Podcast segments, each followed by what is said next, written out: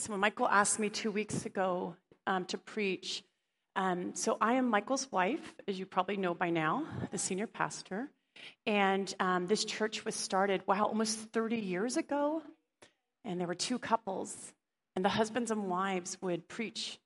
We just take turns. So we would do this a lot, but things change over time. And so I know we haven't had as many women preachers. Thank God we have women worship leaders. But I want to say one thing that God told me right away when I began to talk to him about it. He reminded me, of course, about Eve. Yeah, Eve, she's the one that the enemy, the enemy, the devil came to first and said, Hey, I have a plan. Let's make an alliance and let's, um, and why don't you just eat from that tree? And she said yes. She said yes. So scripture talks about this. But a few weeks ago, Michael was preaching about encountering God.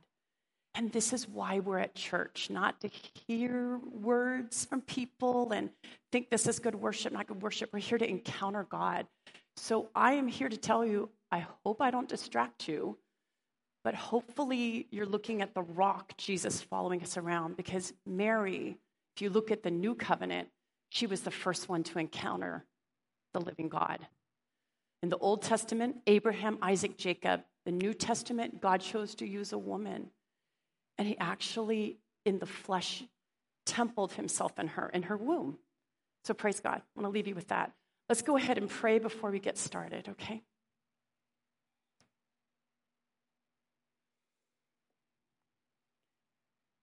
Jesus, we're here because you were here. And you were here you were the lamb that was slain before the beginning of time. You were here before we showed up, and you're taking us to be where you've always been with your Father and the Holy Spirit. So we're so thankful to have this short life that we all have and enjoy. We just want to enjoy you today. This is your dwelling place. This house is your house. It's a miracle house. So it's yours. It's yours.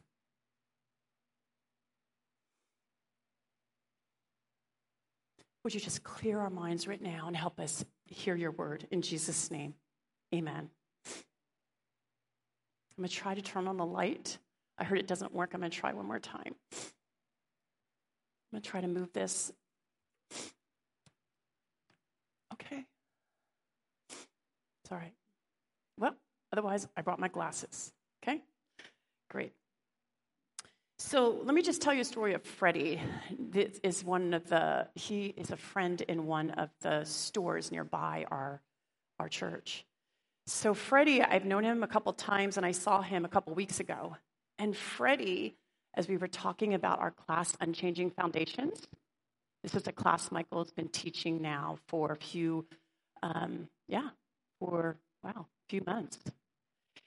And Freddie, as we were talking about this going from pre modernism all the way to technology, and how now meaning is being given to us and we're being defined and you know by what we can do with our bodies and our who we think we are and our psychology. So freddie came over to me and he's like wow let me tell you something. He said i tried those virtual reality things. They're so good now. You've seen them. You put those black things on you.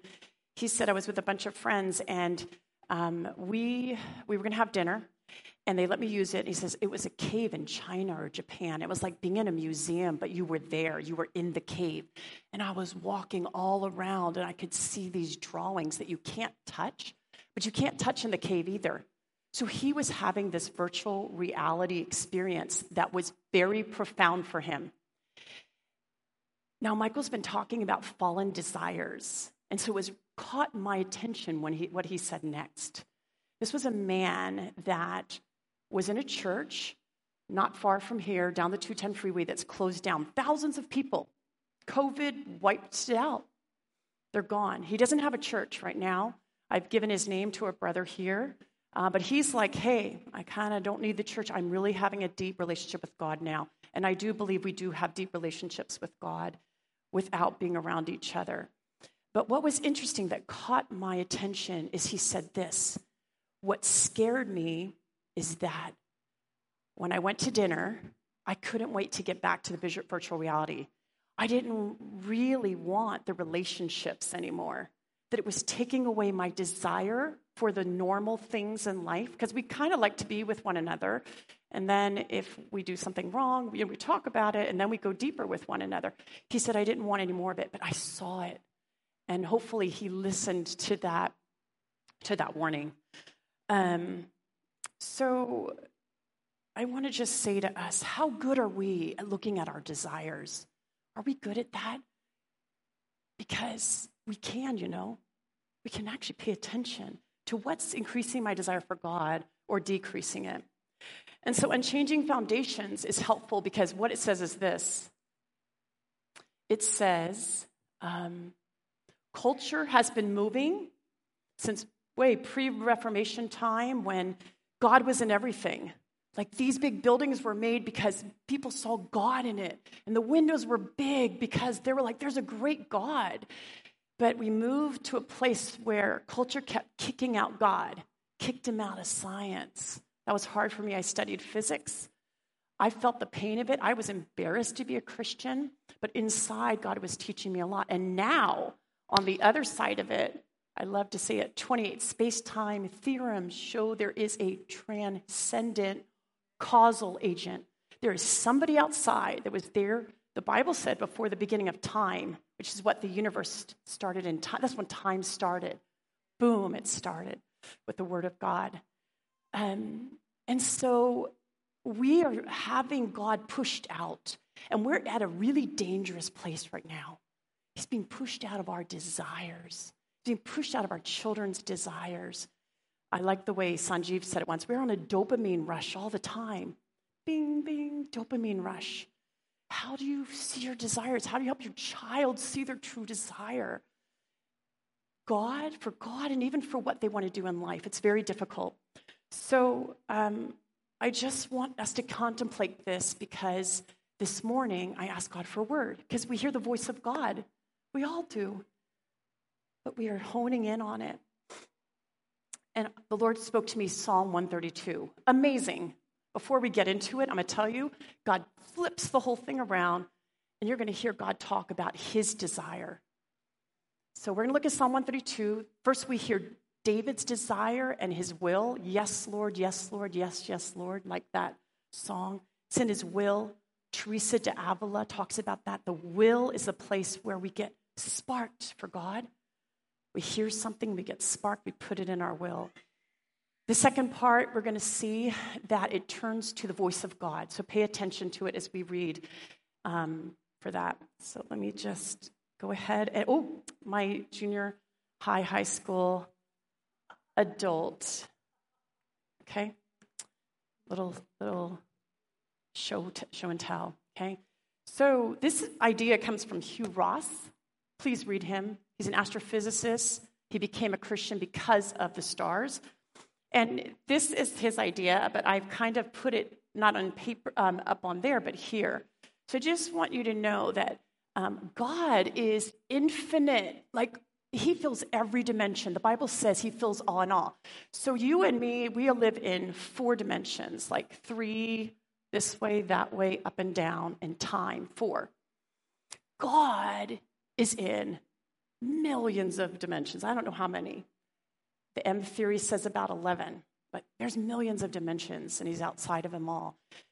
So when we say the word God, sometimes we take in our four dimensions and we make God like two dimensions. We're like, God, we talk to him, but we don't really pay attention. We think he doesn't talk to us. But actually, let's flip it around because usually you can't see bigger dimensions unless you imagine yourself down lower. So imagine that you and I are on this flat two dimension, okay? Not four, we're down to two. And this can work for time too. Now, I want to imagine God who is beyond this. Let's get my little trick. Here I am in my four dimensions, this three. When God gets involved in our life, so imagine each of these are your lives all stacked up. They're all stacked up. All of you together, here you are in the room, stacked up. When God gets involved and we pray and we say, God, we want you to be here, look what God does. He does that. Every life is touched. Every life is touched. But we don't know sometimes what God is doing in other lives, do we? I can see what's happening in my life unless you tell me this is what God is doing. We heard a great miracle. We've been praying in daily prayer. Wow, this is, this is daily prayer for me. This is daily prayer. But you know what's great in daily prayer? We talk about it. We know about somebody in Florida, thank you, um, who most, the whole neighborhood was devastated. But we were praying for her brother. Do you know what? If I get it right, and correct me if you want to here, I think only the porch was gone. That's amazing. The whole neighborhood was gone. So um, we have a God like that. So let's go ahead now and go to Psalm 132. And um, there's only, yeah. And let's read it together, okay?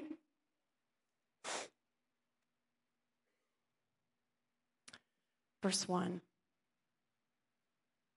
Lord, remember David and all his afflictions, how he swore to the Lord and vowed to the mighty one of Jacob Surely I will not go into the chamber of my house or go up to the comfort of my bed. I will not give sleep to my eyes or slumber to my eyelids. And here's his desire until I find a place for the Lord, a dwelling place for the mighty one of Jacob. Behold, we heard of it in Ephrathah, says David talking. We found it in the fields of the woods. Let us go. Let us go into his tabernacle. Let us worship at his footstool. Arise, O God. We heard that.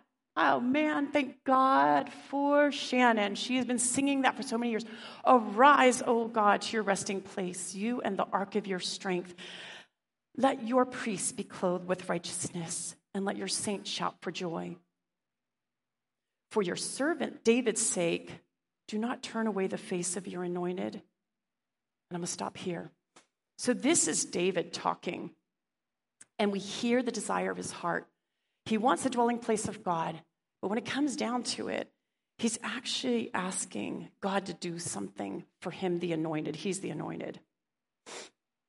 David has a passionate, passionate desire. He's willing to give up whatever it takes. You know, he had a nice house. He was a king. He's like, I don't want to go into my bed. I don't want to go into my bed. I want God. I'm going to do whatever it takes. He could find the desire, he could locate it, and he's like, I'm going to do it. I'm going to do this. And he knew something about God. This is in different places. He knew God was watching him.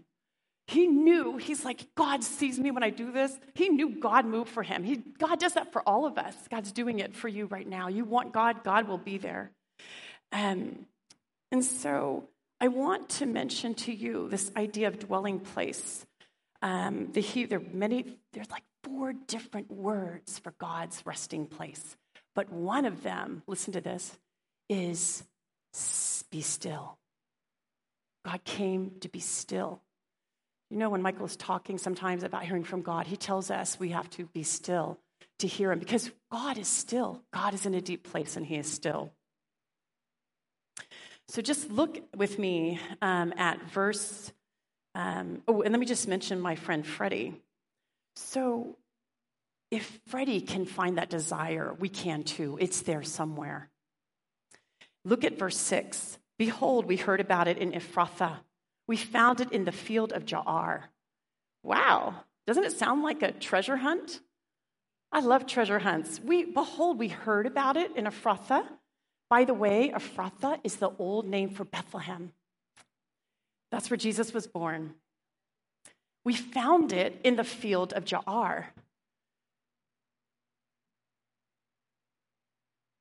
Have you ever had that chance to do a treasure hunt? Have you ever had a chance where, like, you have a field, you know, the parable? You have a field, and if you sell it, you get the treasure inside of it. You get the pearl, you get the treasure. Yeah, some of us have. I did. So, one of the reasons that I believe I'm here today is thank God in college. You know, college is a time where people think you're going to get married. You're setting up your life, you're making your connections. And a rabbi who was a Christian as well came. Only five of us or six of us were there. Thank you, I was there. And he said to us, knowing Jesus is a full time occupation, do not plan to be in any relationship with a significant other through college. And I said, Yes, that's great. I can get to know Jesus. That was one of the most healing times of my life. I honestly feel like if I had gotten married back then, I would have chosen the wrong person. So it's a treasure hunt. But do you know what? When I came down here to Southern California and I shared that God had um, spoken to me to come be part of a church plant, and it ended up eventually being this one. And I met Michael. I was just one of many that had met Michael. Um, but before I met him, people kept trying to get me to join this church. They're all, come, meet this man from Fuller. He had an accident. God healed him. He can see better. Oh, amazing thing um, is that there was only one chance I had to see him because I said no to all the other things because I wanted God. I wanted God. I didn't want the words. I didn't want the nice church. I didn't want all the nice people. I wanted God first. Then God could bring the people around me.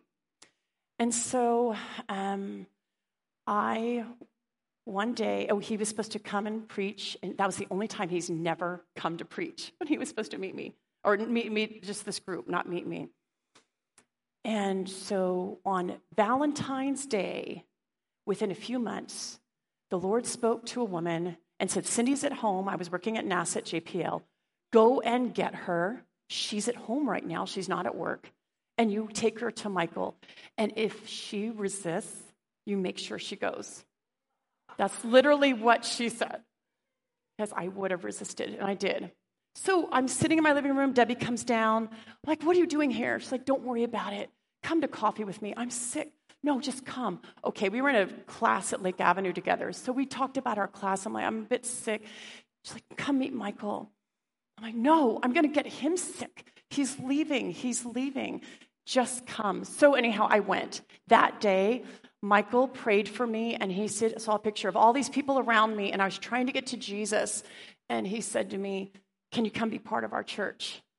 And I said, I was crying like water all over me. My snot was all out of me. I was the ugliest person you've ever seen. Oh, all this awful. And I said, I have a one year commitment. And he said, But if they release you, then you're released. I'm like, True. The next day, our main leader, I was worship leading. I never spoke to her in my life. She came and she said to me, I feel your spiritual needs are not being met here. Would you like to, you know? And I said, Yes, they're not. Could I be free to go? And that's how I came to this church. That's how I came. All of it, that's why I tell my girls, they kind of believe me, they kind of don't. Well, you go after God. And I love what Michael says. You know what? You run as hard as you can after God. Whoever is next to you still running, that's the person to marry. Praise God. So there we go. You sell your field. That's my treasure story. We all need to have treasure stories in the field of Ja'ar. But now let's move to verse 11, and we're going to see everything change now. We're going to focus on God at this point.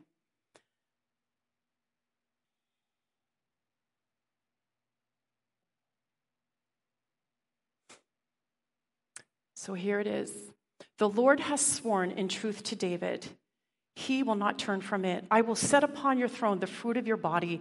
If your sons will keep my covenant and my testimony, which I shall teach them, their sons also shall sit upon your throne forevermore. For the Lord has chosen Zion. He has desired it for his dwelling place. This is my resting place forever. Here, this is God talking, here I will dwell, for I have desired it. I will abundantly bless her provision. I'm going to stop right here. I love that word abundantly. I'm going to stop right there. Okay, so bear with me one second. I need one other definition in order to talk about God because he's just too much. It's too much. And um, so that's the bubble chamber. So the bubble chamber is the way, especially in particle physics in the beginning, you can see invisible things, invisible particles, powerful particles, 24 gigaelectron volts, you know, big numbers of energy, but they're invisible. So they superheat a liquid and they put, um, it's like, and, and they put a magnetic field in it. That doesn't matter. But anyhow, they shoot those electro- electrically charged um, particles through, and you can't see the particles, but Daniel's going to show a picture. There they are. You can't see the particles, but I'll tell you what you're seeing. The particles touch the gas, which is in our three dimensions, and ionize it. You make bubbles. This is, in some ways, a picture of our lives. So if you go from this, we live in a bubble life. We live in a bubble life, okay? All of this, the particle of God that started everything, boom, he comes in, he touches your life, and you're like, "Ooh, what was that? And something happens, and a miracle happens for you. That's a bubble. Or, so I'm gonna give you the other kind of bubble. So those kinds of bubbles, good. There's other kinds of bubbles. There's other things happening in the spiritual realm, right? There's other things, but we're just talking about God. Or, and this is the better part, the particle comes through, and like Mary, he goes into you and he changes you. And he gives you walls of salvation, and you never go back again. You never go back again because you're turning to the temple at that point. That's what the walls of salvation are for to get you over to Jesus. So, we live in a bubble world. Everything we have, my home, in some ways, I can talk of like a bubble. God did a miracle. We didn't have the money. We had like $2,000, and we had to. Um, this is so funny to me. I was, at, I was still at JPL at the time, so like they trusted me so much. I had given away all my life savings because God told me to for a junior high minister. I had no money left when we got married. Michael, for six months, they didn't give him a salary before we got married. We're like, here we are, God. Here we are. Let's start a church. But anyhow, we mortgaged our little Honda Accord. That's so hilarious to me. But then you know the story. God brought in miraculously the down payment, and within six months, um, the housing market took off within six months. This is the thing God does. So that's a particle coming by saying, hey, get a house now. What? You're crazy, God. You're absolutely crazy. No, do it. You know what? There were, we had a couple, four couples in a small group we told them, I don't know, we think this one is God. We don't usually do this. No financial advice from us, but this one, yes. Three of them got houses. I don't think they'd have houses today if they didn't get it back then. That's what happened. So, this, let's go back to the verses then. God is answering David's desire. He's not turning away, verse 10, from the face of the anointed. He said, I will set upon your throne the fruit of your body. Now, this is not just sons and daughters, this is spiritual fruit. We all want spiritual fruit. We want people whose lives we touch because that's why we're here. We're here because there are people that are dying and they live in bubble lives and they don't know the real word of God, the power of God. And we know what happens. They are no more. They are no more. And so that's why we're here and to love God and enjoy Him forever. Here's the thing that I think is a problem, though.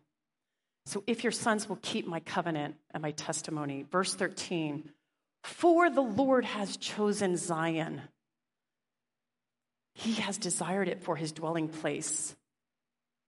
Do you know what the definition of for is? It's a preposition. It's used to indicate the object, the aim, or the purpose of activity. God has activity going on, it has a purpose. It's used to indicate a destination. God has a destination. But what's happening a lot of times is we don't know that God's destination is so much better than our bubble lives. God has plans for you. I wish I could tell you right now what they were. There are some of you right now that God is doing a healing in your marriage, or He wants to do it. There are some of you right now that you so longed for good partnership. You so long to build with people, but you keep hitting that place where it just stops and you can't do it anymore. God wants to do that. But to get to that place, we need God to dwell in us, in the temple in us. So here's what the culture is doing culture's saying more and more no God. No, no, no, no. Bubbles. So imagine the bubbles on here. Take God out. And in your mind, you begin to let that happen. In reality, it's not really going, but in your mind, you begin to let God leave your decisions. You make choices of money and choices of time that go to God or do not. And so I'm here to say today that um, the Lord is Can I just ask something? Is that time correct? Facing myself out. Is that time correct? Yes, good. Thank you. So, we really don't want the dwelling place of God, I want to say. We really don't want it. I, I, honestly, we have fallen desires. Unless God does a work for us, most of us come, we want to get our family together. We want our children to be safe. We want our money to be enough to retire. And these are the equations that the world has given to us. And I believe in some of these equations, but I just believe in something higher than, than it. I'm believing there's a God that speaks into the equations. I think the average child is now one to two million dollars to have a child. Well, who wants to have children when you hear that? Culture's doing everything it can to take out what family is meant to be, because God said families are to be the blessings to the nations. They're going to see miracles in your children and whatnot. And so we really have a hard time trusting God, and we just want our bubbles.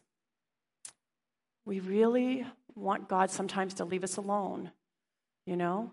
So when we pray sometimes, we're praying for the bubbles, but I love it because that's good because it sets us on the right trajectory. Because where do the bubbles come from? That's why we, we do it. But you notice in daily prayer, a lot of times we try to go deeper. Like, who are you, God? Will you fill our lives? Would you do that immense, immeasurable thing, that monumental thing in my life? Would you change our church so it doesn't look the same anymore? Would you change me so I don't look the same anymore? So, in some ways, we say to God a lot of times, God, I'm okay with the bubbles. Or else you will touch that part of me that really doesn't want great things. I want my son on the throne, but when God gets a hold of our life, the covenant doesn't just look like our little family. It involves churches. It involves God bringing us people. It involves all these decisions that we need to make. Lord, is this you? We say to God, really deep in our hearts, it's easy for us to think, God, give me only what I can control. We get into a very puny, meaningless 2D life. We may want a bigger bubble, so we begin to pray for a bigger bubble. I want a bigger house. Give me a bigger house, and God gives a bigger house. Uh, yay! And then we maybe forget God did that for me. What was the desire I was really after when I asked Him for that? So maybe that's a good stopping point. When we ask God for something, I think it's always a good check. What's my desire in this? What's the deeper thing in the temple, in the dwelling place where God is still? You can murder somebody to get their bubbles. You can manipulate bubbles. This is a you can war for the bubbles. That's all the principalities and powers are there coming up, telling you, hey, this bubble's so worth it. Fight them to the death for it. I was involved in some inheritance things. And I like what one lawyer said. You put one quarter on a table for some people, they will fight over that quarter. But there was a point um, where God told me, get rid of all the lawyers. I did, I shared about this. Um, but there was a point where my daughter shared a word, and that day I knew we were going to take whatever was, was offered to us. Now, they admitted that there might be more. That was part of the issue, is you're supposed to, like, you know, share what's going on. But the Lord said, it'll be enough. And it was just before they left Egypt.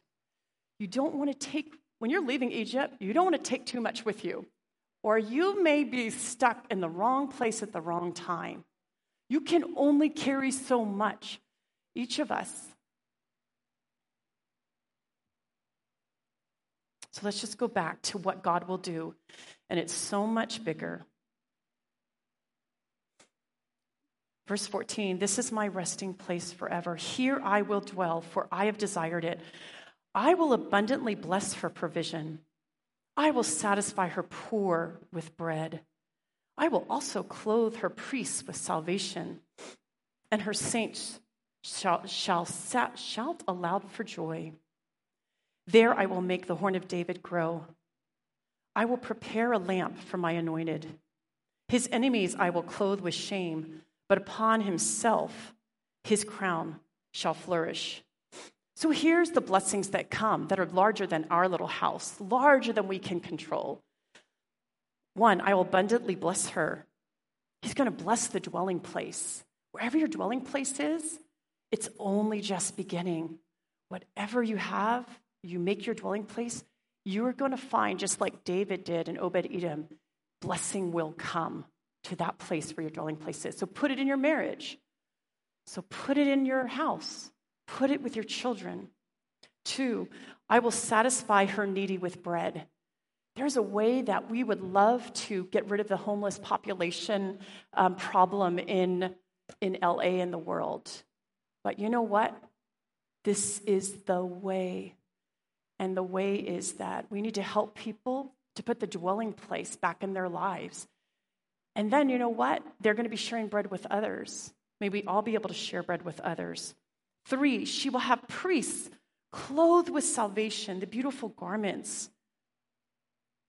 So we are a kingdom of priests. And God wants to give you a salvation garment. When you walk out of this place, I want to tell you, you are a priest. You, it's good to reckon yourself so. So you're always looking for people that God is doing a work in. And you share that salvation that you have. You share what God does in your dwelling place. And we share our stories at that point. She will have godly ones with joy. Amen. Have more joy in our, in, in our lives, in our church.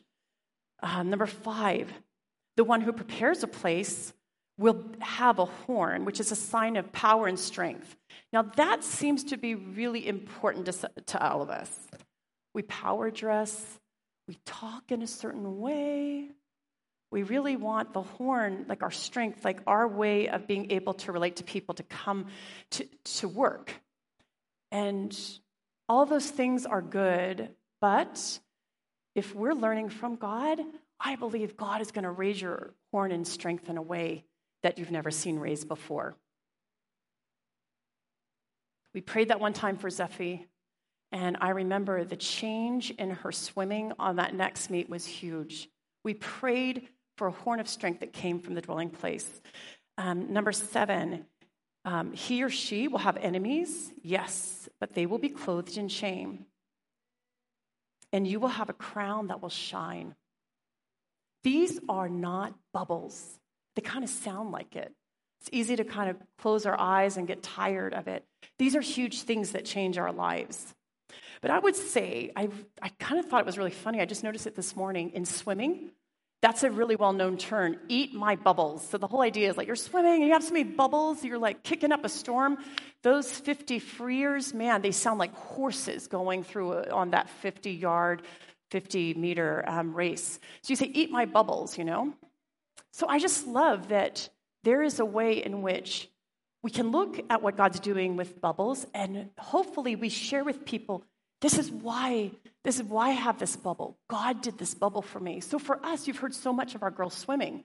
For many years, how many years? 9 years or something it spanned. It spanned all that time. And I will say that we saw all of that my friend Myra is here because of that. So we saw clothes of salvation. She's one of the, such an encouragement to me.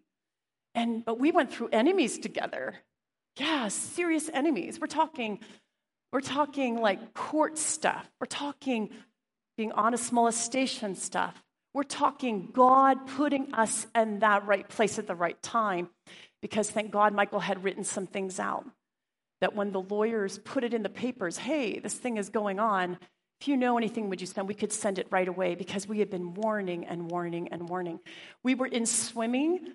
Why? Because, well, our girls were kind of, we were laughing about it today, Elise and I, couch potatoes. They were like couch potatoes. And then we had a horse. We didn't have it. We rented out a horse from some older people. And it was really inexpensive. I'm like, I love horses. Great. Michael said, no, no, no, we can't do this.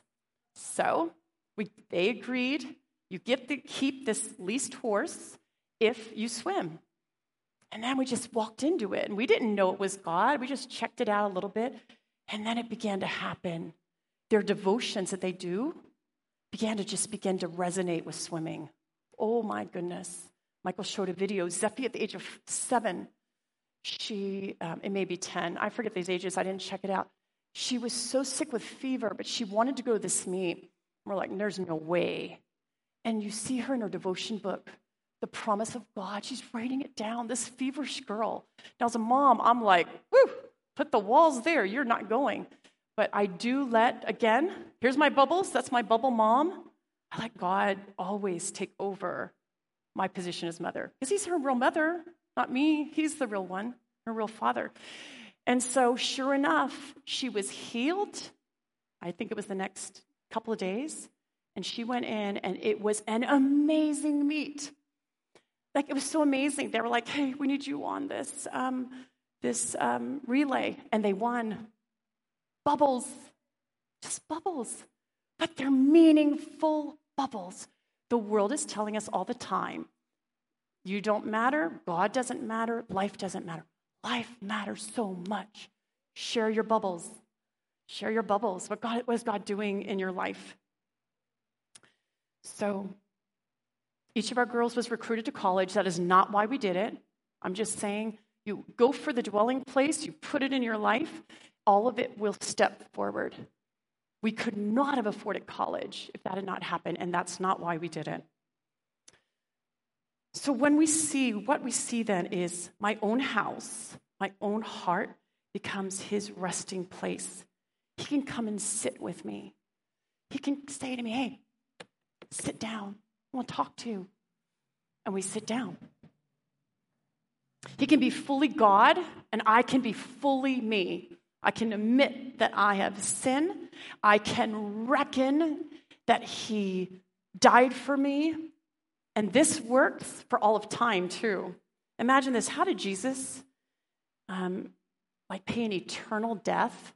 Eternal death for every single person that has ever existed. Have you ever thought about that? That's crazy. Because you know what? He's not stuck here. He goes right through every one of our lives, He goes right through time. God goes through it all. We're dealing with a big God that does have big miracles. God has big miracles. Let the desire grow. But look what also he says. He talks about the covenant. If your sons will keep the covenant. And this is the thing that's also very difficult for us because bubbles are great. Covenant means, I like when Michael talks about this God is discipling me. I am moving forward. I am becoming stronger. I'm becoming more a part of his plan. I am seeing fears leave me. I am becoming more filled with the Holy Spirit. And that is what we want to be doing in our lives. We are moving in covenant because a covenant has a destination.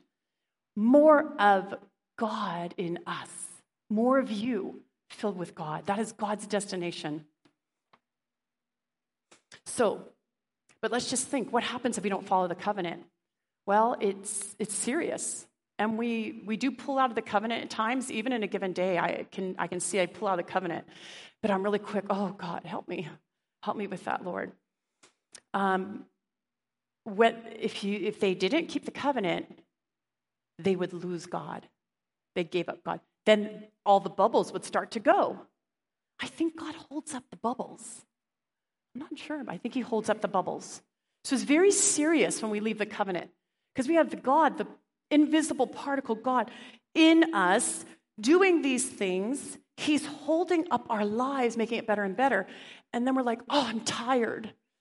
Get me out of this. I want to go back to my old way. And if we do that over and over again, I you can see it goes, it goes. So let's get let's talk about that a little bit. Um, we're going to look at a place where that happened, and it's going to be the story of Nehemiah. I promise you, I'm only going to mention a few verses here. Um, he was a very intense person. Praise God. But let me just say when the covenant is broken, God will often send a leader to us. So he sent Nehemiah. Um, sons and daughters broke the covenant. They decided to go after bubbles. They left out God. They tried to pretend his presence meant nothing to them. They would rely on rote sacrifices. The place of stillness, though, in their heart couldn't be reached anymore. The treasure was gone. The treasure, what's the treasure in the field? It was the dwelling place. Do you know that place, Ephrathah and Jaar? Do you know what that place became? David bought it. He literally bought that place. It became the city of David. From a child, he'd heard about it. When he became an adult, walking in the covenant of God, probably better than most people except Jesus, um, he bought it. That became Jerusalem. This is what we're talking about Zion. This is what God desired. God was leading him to it. Thank you, Jesus. So, Nehemiah, David, Nehemiah's a cupbearer. David's a, what is he? Shepherd. Not, not well qualified, not study, study, study. We praise God for people who study because we need them too. But these two were not. So let's just look at Nehemiah 1 5. And I'm going to stop right now before we go into it and pray. Jesus, before we look at consequences of not having a dwelling place, we thank you for Fall Con coming up, that we will hear the voice of God. We will hear the voice that has a destination for each one of us, that did not just set us out here as a life of a bubble to just wander. And I ask right now that you would still our hearts this week. You would make a highway to the city of David, a highway to the dwelling place. And Lord God, would you let us hear your voice? Let us hear a word, even as Psalm 132 is a word for us all today. In Jesus' name, amen. So let's look at Nehemiah. Um, what were his bubbles? Well, he prayed, he prayed, he prayed, and then favor began to come. God just came through. The king let him leave. And I just love that probably the king that let Nehemiah leave, it was probably Esther's husband. That's amazing. Do you know in Esther, do you know that God is never mentioned, the name God is never mentioned, but they included it in the canon. Why? Because you can see bubbles. You can see the bubbles. She went in and she was willing to let even her life be put on the line. And I want to say, we may all come to that place where we need to do that.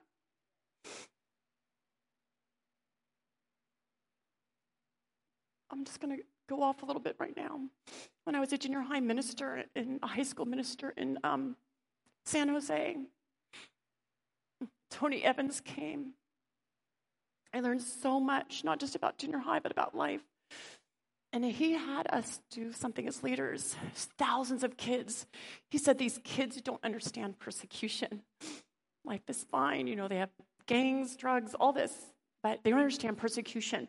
Your job when they come in the door is to pretend that we're in a place that we can't talk anymore, but we're able to meet one last time. I'm telling you, God really moved because when you begin to really think about giving up your life, because God's a dwelling place and that's where you're going, everything becomes really clear at that point. Everything becomes really clear. And these kids were, da, da, da, and then suddenly, boom, Holy Spirit was there. And God did a deep work. And the message went through really easily. Praise God. And I believe some of these lives were changed and saved. So Nehemiah 1 5 says,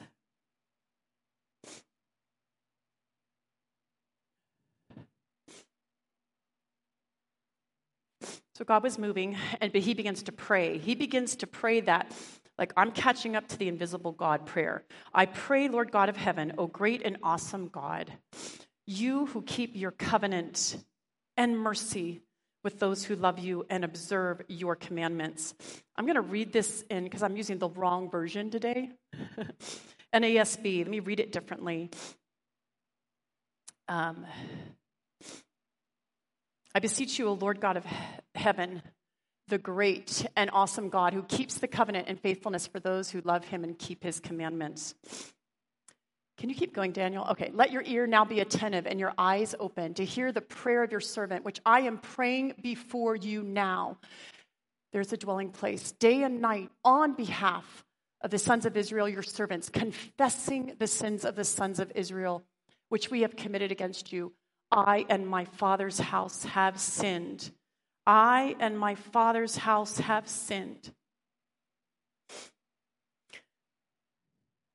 I just want to mention to you, George Barna has been doing statistics on the church. And um, churches are deteriorating. And I believe what I read is that in terms of churches that preach the gospel, you know, Jesus came, died for us. We reckon ourselves dead to him, and his dwelling place is in us. They are probably down to way under 100,000 um, uh, churches now, 100,000 churches now. And there's like 400 million people in the US. But what's interesting is this repeatedly, there's a study that Barna has done and also um, has come out of Harvard by a man, Jay VanderWeele. So even though I would say we're kind of entering remnant times right now, where people are leaving churches, listen to this because the covenant is preserved, Nehemiah says, even though many people are leaving. Um, Jay VanderWeele have examined the topic of human flourishing in depth. Human flourishing. Typically, those studies approach human flourishing through the lens of relationships, vocation, finances, and physical and mental well being. Fascinatingly, research such as VanderWeele's repeatedly shows that individuals' lives, individuals whose lives are grounded in faith, and who maintain connection to an active church community are more likely to flourish in the other key dimensions of life. So I want to encourage you.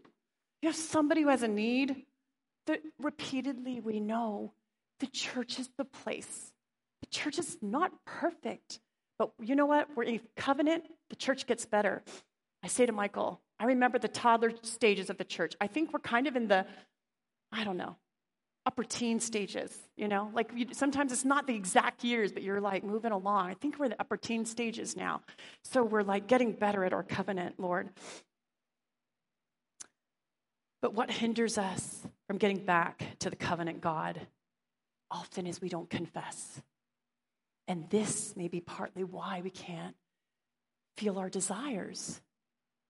Because confession shows us, ah, oh, this is the place that got taken over. Somebody came and they told you, do this to this person's bubble, and you did it. And then the enemy came in and he took part of the real thing in you, the dwelling place in you that Jesus died for and is dying for. So I believe that if we get back to confession, we can probably get back to our desires. At least that's what happened afterwards for Nehemiah. So remember, the first thing they went to do is build the walls. What's the first wall? They call it walls of salvation. So the first thing they do is build the walls because the walls keep the enemy away from the tabernacle. We need walls, but the right kind of walls, but they help people keep getting to God. So we need those kind of salvation walls. Confessing quickly helps us work out our desperation for God and stay close to Him. When we gather to begin to help protect the place God gave, our heart for God is renewed. And that's what was happening in Nehemiah. They were gathering to say, We want the dwelling place back again. You know, it's been quite a road for us with a retrofit and these walls up here, but I just love because in Nehemiah, you get both things. You get the you get the walls, you know, that they're building, but then you get the interior stuff there's some problems going on. At one point, actually, yeah, at one point, actually, there were some fellow brethren that were willing that others' children would go into slavery in order to have more land, you know, so they were making business opportunity out of it. But I love that God deals with both. And I it's amazing to me. 100th anniversary this year. Why is it this year? This whole thing came together. It was God. We see the walls that were cracking apart. Yeah, Michael shared about that. We were worried about people walking down the sidewalk, but in there, in the school, we have a retrofit, we have a strengthening. My brothers and sisters, I think God wants to do a strengthening for us too. we're working on like a lot of our walls, I think. That's like more administrative stuff, but it's also has to be infused with God, so it's not just administrative stuff. But the inside places that need to be strengthened, we are supposed to help one another. That's where we may be strong, another person may be weak. We don't judge them.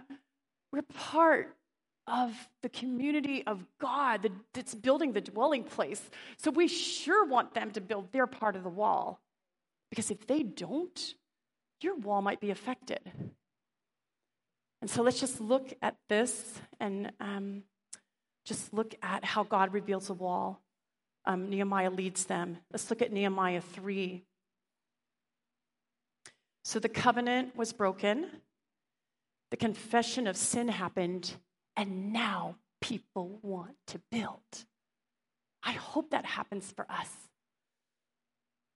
When I, when the Lord told me, I haven't shared this except from Michael. The Lord told me, Cindy, you get behind this building project. I knew at that point, oh, you got to be willing to live like you're dying for this. So I'm learning a lot about doctors. My daughter's in medical school, and they have anybody who's medical here, there's something about your life is connected with the length of some biological thing. I don't know what it is. It starts with a T. T- telomeres. Thank you. See it again. Telomeres. You know, medical students by the time they're gone in four years out of medical school, they're age 35. They may go in at age whatever they are 24, 25. They're age 35. I knew that was going to happen to me. I knew that was swimming too. I knew. I knew that it takes something that God does. But then, do you know what? There's a life that comes that is a higher life. So I submit my life to God. Sleepless nights, we're waking up at two and three sometimes under what God is doing. That's the better life. So it's worth it. I want to encourage us, it's worth it. I'm not telling us to do mentally unhealth, unwell things.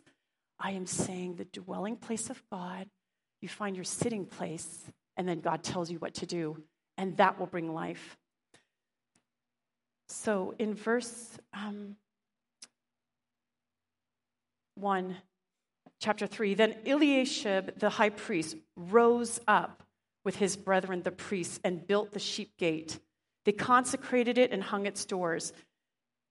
That word, rise up, we see it in Psalm 132. It says that God, He arose. When you see the Lord at, after that verse 11, He arose. It means that He gathered up everything that he had, and he arose to the destination. That's what Eliashib did. He rose up. The first one was a priest, and we should be the first ones. He gathered what he had, and he rose up. He said, I don't know what's next. Now, what are priests good at? I think priests are good at making sacrifices. They're really good at, in those days, tending the flame in the presence of God. They're good at keeping the water in the basin. They're good at taking care of the temple. They're not good at building walls. They're not good. Einstein, amazing man. This guy would get lost all the time. Our church is in the, did, he got lost all the time. Our church is in the background of one of the pictures taken where he's digging the hole for that school over there. And he did so much to change our culture. And there's so much in what God did through him that has to be redeemed and brought back too. So Eliashib said, I don't know, but I'm going to just do it. Many of us may feel that. Like, I just, I can't do this. I can't do this. When I was, I'll tell you one of my family history things, I'm about 10 to 12 years old, my parents thought it'd be really awesome for their kids to do these speaking contests. Oh, man. I never wanted to speak again after that. Never. It was painful. Some of us have very painful things. I mean, I'm going to tell you how painful it was. I can still smell. They made us eat before we had to speak. Can you imagine that? 10 to 12 year olds, and you have to like, do this.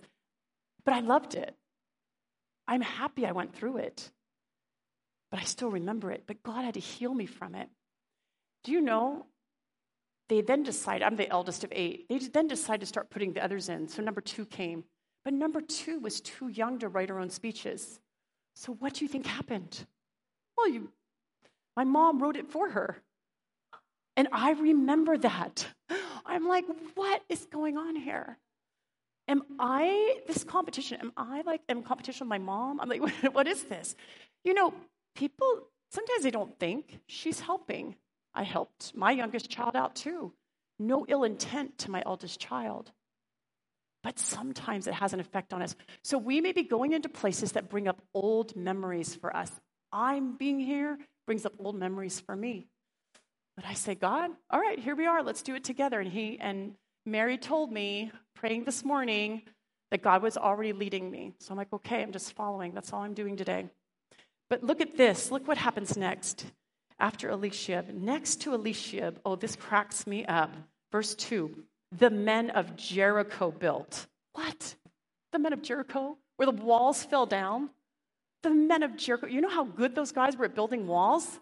Because they had so many walls going down, because every single, yeah, Jericho was 9,000 BC, way before all of this time we're talking about. These guys were well established, but God had sent the right people, and God will send us the right people. We don't need to worry about it. Can we do that? Can we allow somebody that maybe is not a priest like we are, or not like from Jericho like we are, will we let them build next to us? Or will we go, I am so jealous. That is such a great wall. There are some schools where people ruin each other's experiments, you know, in college. You know, that can happen. Galatians 5 warns the church, it warns us hey, this is things, these things of the flesh, that's not you. That's not you. You are to love your brethren. You love them. You're not in competition with your brethren. You don't need to build the best wall. You just need to do your part of the wall. That's all you need to do. And if you do that together, you're going to have a dwelling place that's going to take you just to where you need to go and just where you want to go. Let me just look at verse 20. This is one also gets me. So I love this one. See, and I need to use Daniel's version. Thank you, Daniel. After him, Baruch the son of Zabbai zealously repaired another section from the angle to the doorway of the house of Eliashib the high priest. Oh, that's so awesome. I want a zealous builder next to me, next to my house. Come to my house. You want to build something in my house? God tells you? Yeah. Actually, there's somebody in, in, in here that we're talking about. Like, I've got this land that is, I have no green thumb. Please help me. Help me just plant something. This person has a green thumb, so they're helping me. We can do that for one another. This is not our community. This is not. This is God's community. This is God who gives a vision, God who builds the wall. This is God's dwelling place. God desires it. God desires it for us. I don't know how He's going to do it, but I want to say that where your treasure is, there your heart will be. So let, let your treasure be God's dwelling place. Whatever needs to be let go of, to let God be more of a dwelling place for you. So, really, I think what Michael is starting out with is this you take half an hour in the morning this week, half an hour to find your dwelling place, to find the place where God is already sitting there. He's not, he's not moved, he's there waiting. The big God, not the the little two dimensional God, the big God. So if we were to do that half an hour and just write down anything that comes from the Word of God, just comes to our mind. Sometimes a scripture, just like a scripture, just write it down. Keep it somewhere. Bring it to Falcon. We can do that. We can build a, a dwelling place together. Amen? Amen.